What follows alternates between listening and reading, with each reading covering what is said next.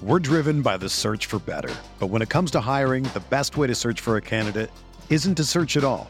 Don't search, match with Indeed. Indeed is your matching and hiring platform with over 350 million global monthly visitors, according to Indeed data, and a matching engine that helps you find quality candidates fast. Ditch the busy work. Use Indeed for scheduling, screening, and messaging so you can connect with candidates faster. Leveraging over 140 million qualifications and preferences every day, Indeed's matching engine is constantly learning from your preferences. So the more you use Indeed, the better it gets. Join more than 3.5 million businesses worldwide that use Indeed to hire great talent fast. And listeners of this show will get a $75 sponsored job credit to get your jobs more visibility at Indeed.com/Blue Wire. Just go to Indeed.com/Blue Wire right now and support our show by saying that you heard about Indeed on this podcast. That's Indeed.com/Blue Wire. Terms and conditions apply. Need to hire? You need Indeed. Okay, it's time to commit. 2024 is the year for prioritizing yourself. Begin your new smile journey with Byte, and you could start seeing results in just 2 to 3 weeks. Just order your at-home impression kit today for only $14.95 at Byte.com. Byte Clear Aligners are doctor-directed and delivered to your door. Treatment costs thousands less than braces. Plus, they offer financing options, accept eligible insurance, and you can pay with your HSA, FSA. Get 80% off your impression kit when you use code WONDERY at Byte.com. That's Byte.com. Start your confidence journey today with Byte. This is the Sooner Sports Podcast, your all-access pass to Sooner Sports. The Sooner Sports Podcast is presented by Allstate. Are you in good hands? And by Riverwind Resort. Riverwind Resort, the place to be. Oh, mama! What a play! Now, here's your host, Chris Plank. All right, welcome into the Sooner Sports Podcast. We call our Friday edition the tailgate to get you ready for everything in Sooner Athletics coming up this weekend. Hey, Lea Wodach, speaking of a big weekend, the senior catcher for the Sooners, will join us on today's edition of the tailgate. What a weekend against Texas for Lea Wodach. She had an ESPN SportsCenter top 10 play, and she had the walk-off game-winning hit against Texas on Sunday. And by the way, since talking to Lea, we actually taped that interview for today's podcast on Tuesday. Since talking to Lea, the Sooners have clinched their 7th straight outright Big 12 championship. They will be the number 1 seed in the Big 12 tournament starting in Oklahoma City coming up next weekend. And then later on in the podcast, we'll sit down with Mary Kay Cabot. She writes for the Cleveland Browns. She covers the Cleveland Browns. She writes for the Cleveland Plain Dealer. It's online at cleveland.com. And we're a week removed from the NFL draft, so we spent a lot of time hearing from Baker last week, talking a lot about Obo as a Ram, Orlando Brown Jr. and Mark Andrews as Ravens, and all of the undrafted free agent guys and their opportunities at the next level.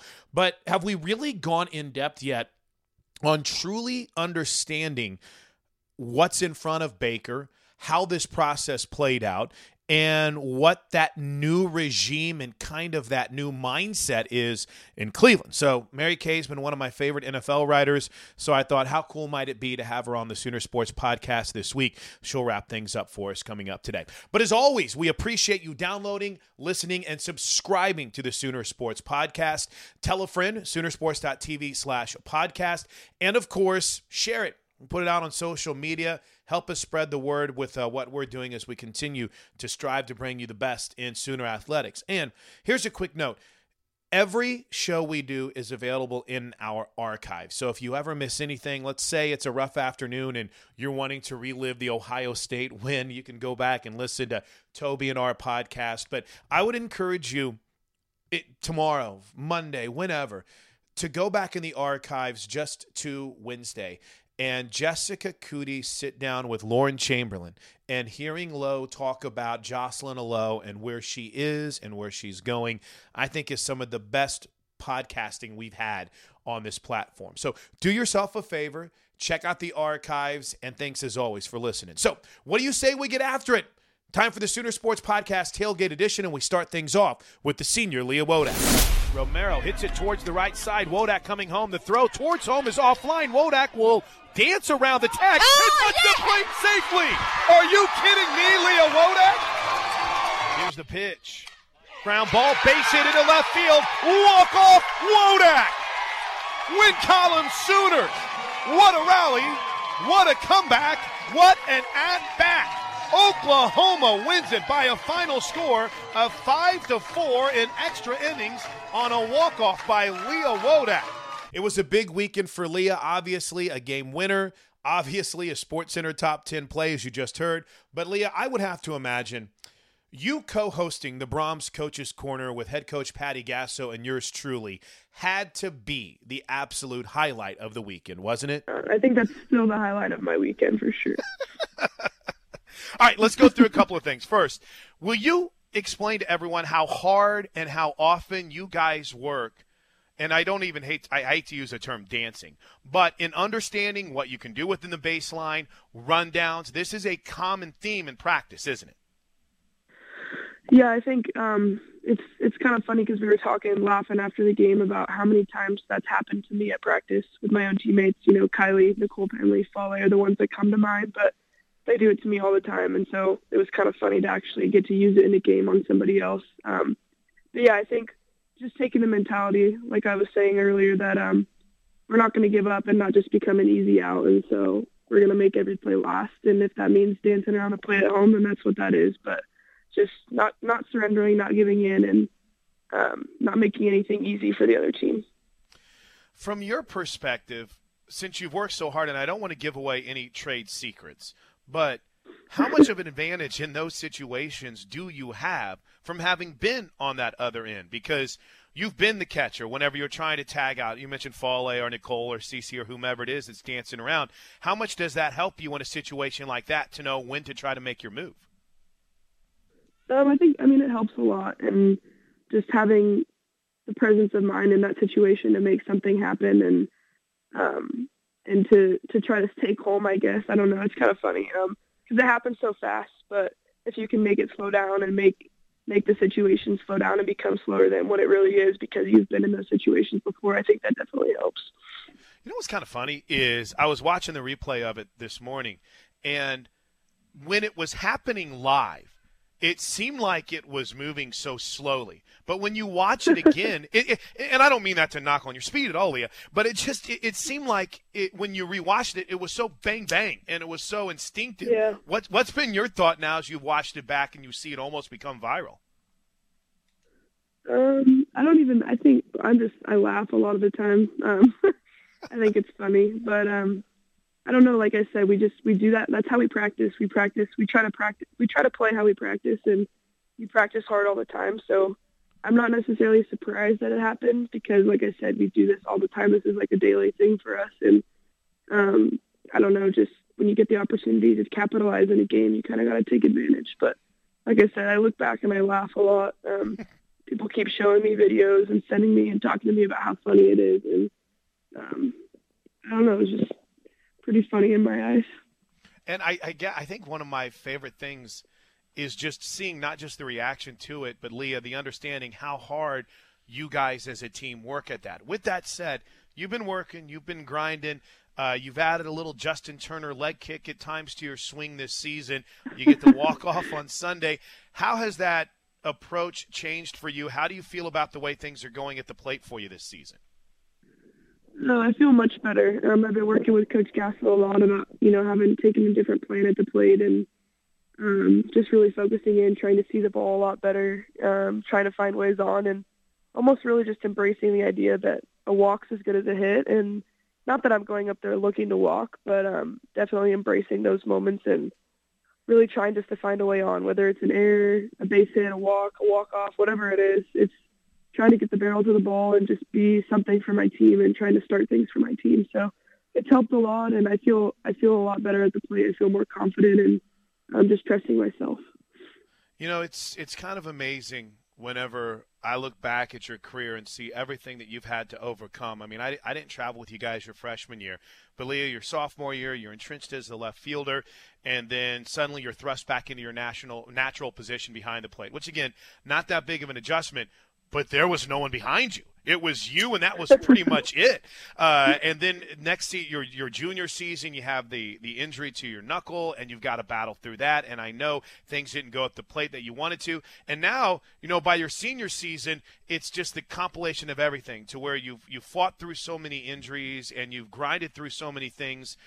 How rewarding is it to see this team, with everything personally you've been through, competing and winning the way that they are this year? Yeah, it's awesome. Yeah, it's super awesome. I mean, we have solid freshmen. We have a solid bench. We have, I mean, just returners that have been there, done that kind of. So it's really fun. I think we have really good chemistry and everything's starting to fall in place a little bit, and everyone's starting to really embrace and take a hold of their role. And everyone's helping the team. Everyone's willing to help the team as much as they can. So it's fun.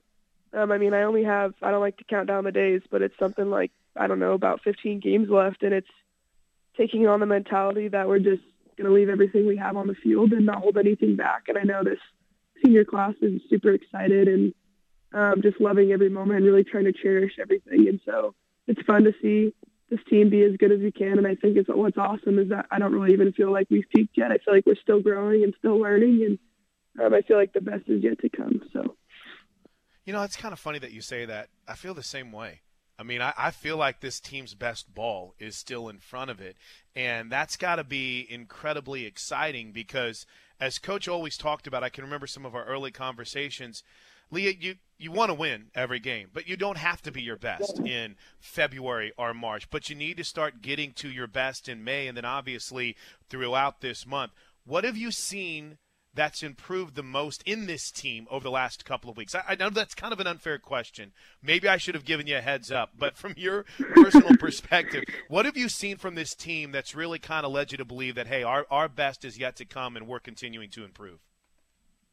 I think a big thing that is hard to really teach and it's hard to come by, I think, is clutch hitting, and I think we struggled with that early on. We left a lot of runners on base early on in the season, and there were a couple games that we lost that we feel like we probably could have won or maybe had a better chance to win if we could have just had the clutch hit at the right time, or even games that we were winning that we weren't winning maybe by as much as we wanted to or didn't have the outing that we wanted to. I mean, we're coming in the locker room after the game and talking about 13, 14, 15 runners left on base, and right. That can't happen. And if you want to win championships and you want to go far and make a deep postseason run, then clutch hitting is super important, and I think that was very evident against Texas this weekend. I mean, Texas was a great team and great pitching staff, and they really, really pushed us and made us grow. And we did clutch hits from people like Jocelyn and who maybe haven't been in that situation before to have two home runs in a huge game. And I mean, we all know Shay's super clutch, and Mickey P to step up in that situation is just awesome. And so we're starting to see those clutch hits come into place, and you're starting to see our pitching staff really settle in, which they kind of have been all year, but pitching staff and defense, I feel like, are just continuing to grow. And we're seeing Paige Lowry elevate her game on another level, and Mariah's kind of going to another level, and Paige Parker, as always, is just continuing to dominate on the mound. And so, but I think what really sticks out to me is clutch at-bats, clutch hitting, and clutch pitch hitting. I mean, we have Alexis Schultz coming in off the bench. I mean, Aliyah Flores had some huge at-bats this weekend that just can't go unnoticed. So it's interesting to see people, like I said, finding their roles and really taking advantage of pinch hit opportunities and having those clutch at bats in the times that we need them. Great answer. Lea Wodach's hanging out with us. She's getting set for Oklahoma State and Bedlam this weekend. Sooners need one win to clinch an outright Big 12 championship. But you guys are driven by finishing – well, you want to win a national championship. But is finishing conference undefeated a big deal for you guys? Absolutely. We don't talk about it much because we like to just stay in the moment. And once you start looking at the bigger picture, that's when you lose what's in front of you. But yeah. Taking it game by game and just really trying to do something that we haven't done since I've been here and hasn't been done, I think, since like the 90s. I think Nebraska might have done it a long time ago. But, yeah, just really trying to focus on the moment and knowing that Oklahoma State's going to bring everything they got. I mean, we're playing for the Big 12 championship this weekend, and I think we're more focused on that. But if the undefeated Big 12 reign comes with it, then that's awesome. But I think we're more focused on winning a Big 12 championship, because that's the first goal that we're going to put out in front of us. I mean, if you don't win the Big 12 championship, you're not setting yourself up to win championships later on in the season. So that's definitely, a lot of people ask us, you know, national championship this, national championship that. But I think it's important to know that we're a team that's driven by the present moment, and we're really focusing on what's ahead of us this weekend. Man, I got so many more questions for you. We don't have a lot of time. Let me go one by one here. You mentioned this team rounding into postseason form. How about the crowd rounding into postseason form? And I don't know if you saw this or not. What's your friend's name that was in this weekend? Becca. Okay, so your mom is in the grandstands. Becca's in the outfield, right? And they're getting a Boomer Sooner chant going between the grandstands and the outfield. And to see them coordinate and pointing at each other, that, and then how everyone responded to where you guys brought a little extra energy, Leah, that had to be not only fun, but something pretty unique and exciting for this team. Yeah, I think we really embraced the crowd this weekend, and we were trying to. We had a practice where we talked about at the end of practice about how we're going to get the fans more involved, how we're going to make this more fun for everybody. And so, it was awesome to see my friend and my mom doing what they did. It was kind of funny. We actually were at dinner the night before, and I said, you guys have an assignment for tomorrow. And they were like, what are you talking about? And I'm like, we need to get Boomer Sooner going from the outfield to the infield, because as an opposing team, to feel the crowd and the energy in a place like that where it's just packed and sold out it's overwhelming. It can be daunting at times. And so I think they successfully completed their assignment. but I think a lot of it too is that we're just trying to have fun and stay loose with it too. I mean, you might see me coming out of the dugout playing the air guitar, just trying to get the crowd to laugh and loosen up, and trying to get ourselves to loosen up a little bit, but really using the crowd to your advantage, because it is an advantage to play at home, and we're selling out every crowd, which is awesome. And we have, I believe, the best fans in the country. So it's important that we use them to an advantage versus just, them watching the game and being spectators. We want to kind of make it one group and one family out there. Uh-oh. Did I reach my level where your dog's mad at me now? Does he need to be walked? Are you okay? We got time for one more? We're good. We got all day, I think. Because I wanted to wrap up with your family. Your dad, Jim, obviously, I know that he's been key for you, your brother. You're a sports family. I mean, your dad was joking with me whenever I was bringing up how my daughter had a princess party whenever she turned 4 years old. And he's like, I don't even know what that would be like, because maybe at like a 5 or 6 year birthday party, we're having a wiffle ball tournament or something of that nature. Sports have been ingrained in not just your life, but your whole family's life, hasn't it? Yeah, absolutely. I mean, it's been sports since day one. I mean, my brother's a coach. My dad's a coach. My mom played sports growing up, and I just played every sport I possibly could growing up. So it's just kind of what it's been, and it's fun. It's weird to see. It's weird to see it all coming to an end for me here, but I think it's awesome that they're out here, and we're just really cherishing every moment. And it's been sports all day, every day. Love it. Hey, a final thought. Do you tailor your conversations to different pitchers? In other words, when you go out to the circle, there's some people want humor, and for the most part, it's usually just making sure everyone's on the same page. But when you're going out to talk to Paige Lowry, Parker Conrad, Paige Parker, I mean, and you and Paige Parker have worked together for a long time. How different are some of those conversations you're having with them? Yeah, that's an interesting question. I feel like they're very, very different. Just knowing what they need to hear in the moment, and really having those relationships with them. Trying to, like last year, I feel like I really grew with Paige Lowry and Mariah, and how to approach them and what they need to hear. And then Paige Parker and I just have that bond from, this is our third year together. So it's like knowing exactly what she wants to hear during certain times. So yeah, absolutely. I feel like they all respond to different things at different times. And, some of them, maybe I need to keep a little more loose, and some of them need to be more serious. I might need to get on them a little bit more, but, definitely just knowing the situation and who I'm talking to and what needs to be said. And absolutely, I feel like that's definitely something I focus on. And even, I mean, I'll have conversations with Coach Lombardi about, hey, take them out to lunch, or talk to them figure out what needs to be said and what they want to hear when you're coming out there. So Lea Wodach special. She has gone through and battled through so much as an Oklahoma Sooner. It's fun to see her really having the success that she deserves, and this whole team. Sooners will play on Friday afternoon into the evening next week in the first session of the Big 12 tournament. And then, of course, championship Saturday. And then we'll all sit around. Think about this. A week from Sunday is the college softball selection show. As we sit on this Friday morning, Sooners are in a great position to not only host a regional, but put themselves in position to host a super regional. Is Baker Mayfield in a good position in Cleveland? Well, we're just a little over a week from that amazing Thursday night in Dallas. With the first pick in the 2018 NFL Draft, the Cleveland Browns select Baker Mayfield, quarterback, Oklahoma. It's a clean slate. What I've done in the past, I had a lot of fun, great memories, but it's starting fresh now. So everybody starts over, and that's what I'm looking forward to doing. So where do we go from here? What's the locker room makeup going to look like? How different is this new regime in Cleveland? We caught up with Cleveland Plain Dealer beat writer for the Browns, Mary Kay Cabot. Mary, first and foremost, just out of curiosity, when did it really start to kind of build for you? When did that buzz finally hit a point to where you thought, okay, this might happen? Baker's going to go number one.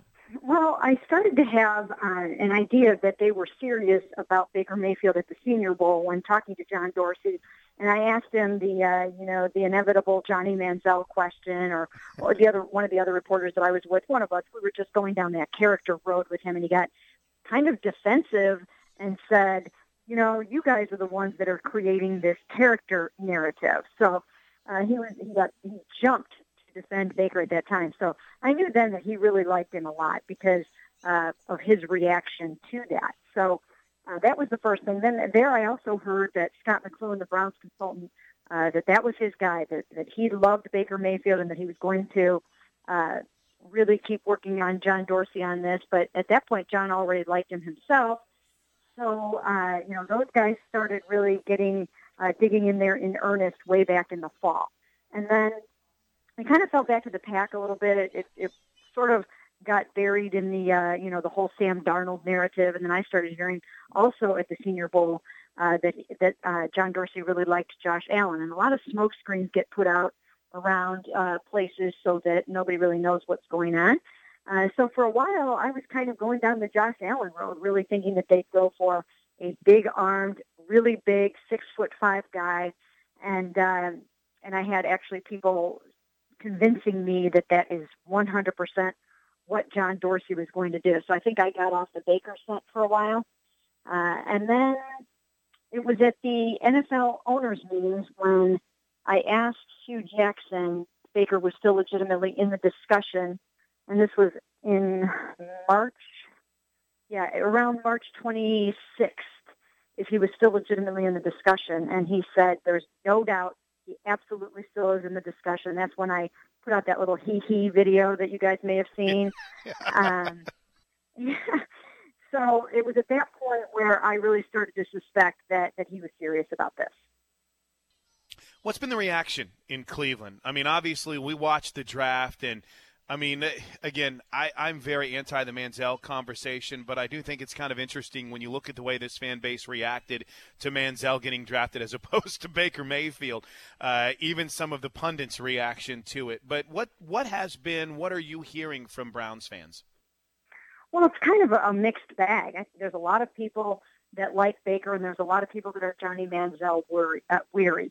And I think the comparison has been there, not just because they're 6 foot tall and they're Heisman Trophy winners and all those sorts of things. But, you know, from the outside looking in, there was just a whole series of incidents of sort of, you know, maturity concerns and issues that reminded a lot of people here of Johnny Manziel. And you guys, I don't have to run through the list, but, you know, there were things that in addition to, you know, the 6 foot tall Heisman Trophy winner that made you think of Johnny. And, so I thought it was important to get established early on, right when Baker came into town. You know, those antics are behind me. I'm not going to be doing that sort of stuff. And nobody is suggesting that Baker has these substance abuse issues at all that Johnny had. That's never been part of the discussion. It's just the maturity, the sort of going over the top, which he's even admitted himself that, you know, the crotch grab and the flag plant and Mm-hmm. You know, the arrest and those different things have not been a good look for him. So I think he's really ready and willing and able to put all that stuff behind him and be the quarterback the Browns want him to be. What's been your perception? And I don't know, Mary Kay, how many – I know they had the introductory press conference. I don't know if you've had a chance to go one-on-one with him. But what's been your opinion, perspective on him now that he's the guy?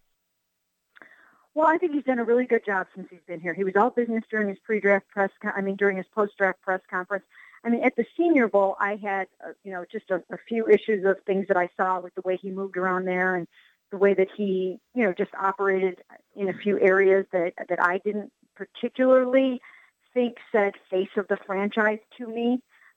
But he has since kind of proven to me that, you know what, hey, he was young. He really wasn't realizing that you have to talk to everybody, with respect, regardless of, you guys have seen some of the stuff that even Robert Klemko wrote about, how he sort of treated a Chicago scout and, the San Diego thing with not thinking that he had time to learn their playbook.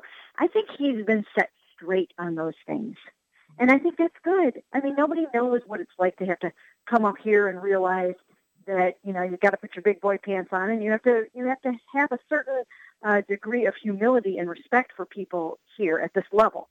And I think he knows that now. I think they've put him in contact with people like Chad Pennington, who started helping him at the Senior Bowl. And so I think he's kind of gotten his head on straight with that sort of stuff. I do think that, he may have been headed down the wrong road in that regard a little bit, and I think he's gotten that turned around.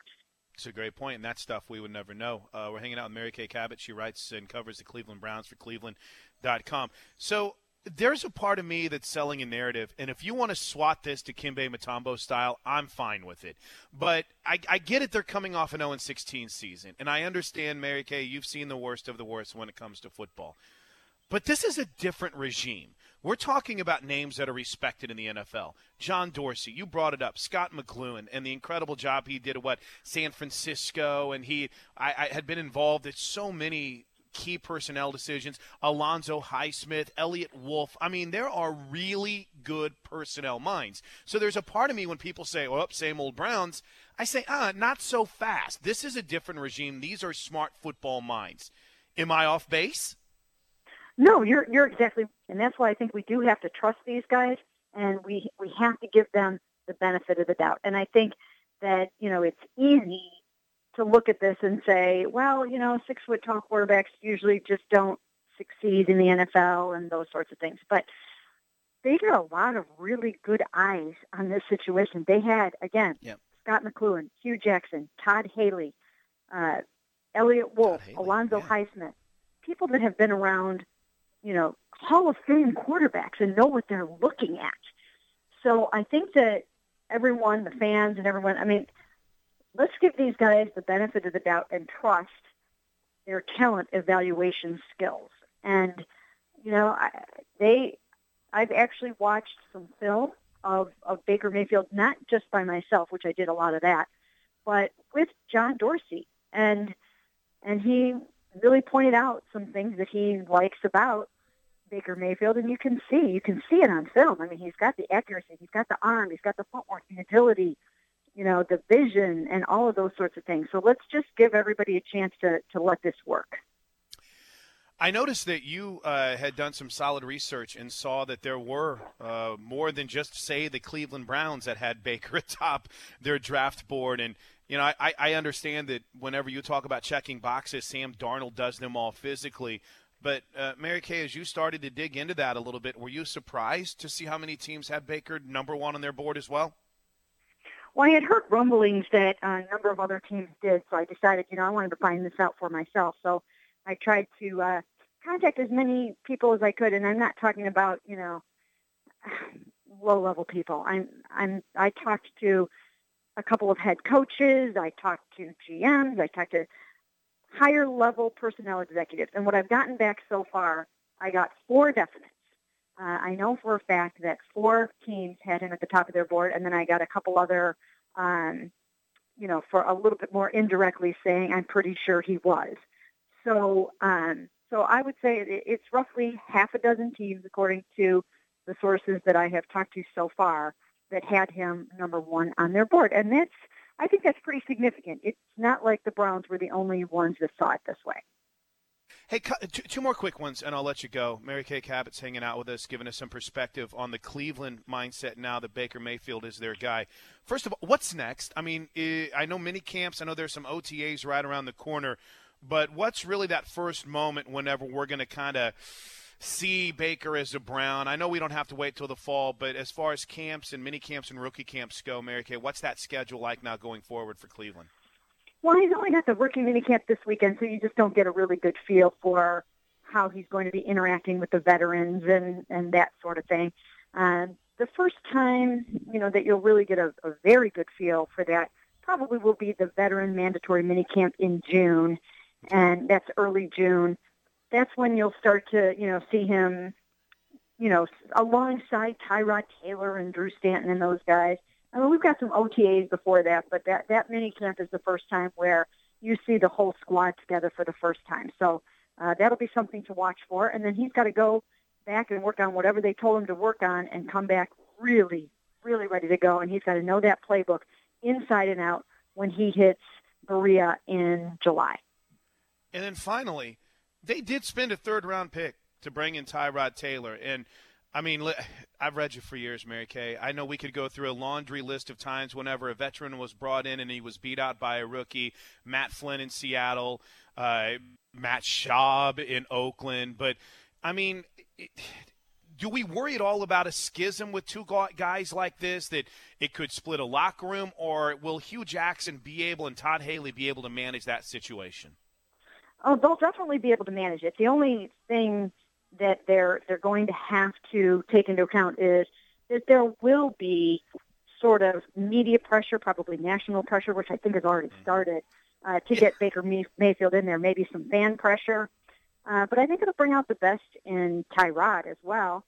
And Hugh Jackson is committed to letting Baker learn the game, not throwing him out there too early. And they've got plenty of experience with throwing rookies out there too early in this town over the last 2 years. So I think over the last how many every year, but I think that they will have the patience to, I mean, Baker has to learn how to play under center. I think the statistic was something like 7 snaps under center. And even though that only happens, probably will only happen around about 20% of the time in the offense they're going to, I still think that it's vitally important for him to learn. No matter how good you look in training camp, it's way different when you have NFL edge rushers bearing down on you. You buying the New England Patriots talk about trying to get up there to get them? I'm waiting to hear. Usually the truth on those sorts of things starts to trickle out soon after reports like that happen. I can kind of see it, just based on how the whole thing went down with Josh McDaniels going to have that late meeting with him and Baker finally agreeing to go have the, have that meeting with Josh McDaniels. I can kind of see it, but I'm interested to hear, what some of the reporters close to the situation come up with. She's a great follow on Twitter at Mary Kay Cabot. And I would imagine not only with Baker, but DJ Ward, Eric Wren getting undrafted free agent invites. Dominique Neak's already up there. So good to see Dom getting an opportunity. He was an undrafted free agent that has excelled with the Cleveland Browns. So there's some fun ties to Cleveland beyond just Baker Mayfield. Well, that'll do it for this week's edition of the Sooner Sports Podcast. We were hoping to hear from Toby Rowland, but I completely screwed up the recording. So Toby will join us coming up on next week's edition of the Sooner Sports Podcast. Big news in baseball this weekend as the Skip Johnson-led Sooner squad is in town against Kansas State. A new Saturday starter, Levi Prater, from reliever to starter. It's going to be awesome. Check it out. Pack the park this weekend for Oklahoma and Kansas State, the final home series for the Sooners this season. So until Tuesday, everyone have a great week. Make sure to thank our sponsors that make this all possible, the Riverwind Resort, Allstate, and thank you for downloading and listening to the Sooner Sports Podcast. Until Tuesday, have a great weekend, and Boomer Sooner, everybody. This has been the Sooner Sports Podcast. Make sure to get all the latest episodes online right now at soonersports.tv/podcast. And make sure to follow us on Twitter at OU On The Air.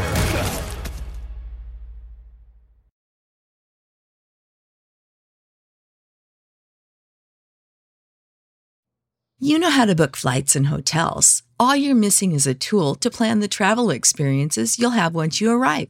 That's why you need Viator. Book guided tours, activities, excursions, and more in one place to make your trip truly unforgettable. Viator has over 300,000 travel experiences to choose from. Everything from simple tours to extreme adventures and all the niche, interesting stuff in between. So you can plan something that everyone you're traveling with will enjoy. Real traveler reviews give the inside scoop from people who've already been on the experiences you're considering, so you can plan with confidence. Free cancellation helps you plan for the unexpected, and 24/7 customer support means you can travel worry-free. Download the Viator app now and use code Viator10 for 10% off your first booking in the app. Find travel experiences for you. Do more with Viator.